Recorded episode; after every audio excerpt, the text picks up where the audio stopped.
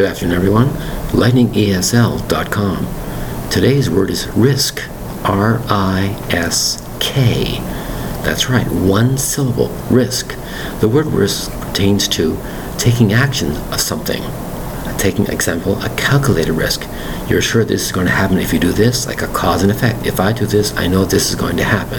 That would be called a calculated risk. We know the effect. We know what the cause is. We know the effect. That's called a calculated risk. Your teacher might say, well, if you take this particular subject, it might be a risk for you because you have no idea what you're doing. It could be dangerous for you. It's taking another risk.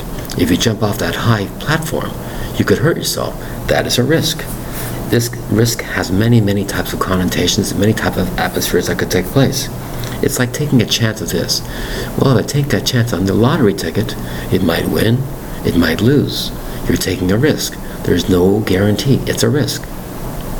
Many, many choices we make throughout life are a risk. There is no guarantee. There's no all of a sudden you know this is going to happen. It's called a risk. R I S K. That's why it's a risk. Sometimes it's a good idea to try this and try that because you never know. It might be the correct risk that you took. Who knows? You, did you marry the right person? You hope she or she did. That is called a risk also. You hope and pray that that is the right person forever. That is also a risk. It's a very, very important word and a very playful word at times. That's why it's very important to understand the word risk. R I S K. Thank you very much for your time. Bye bye.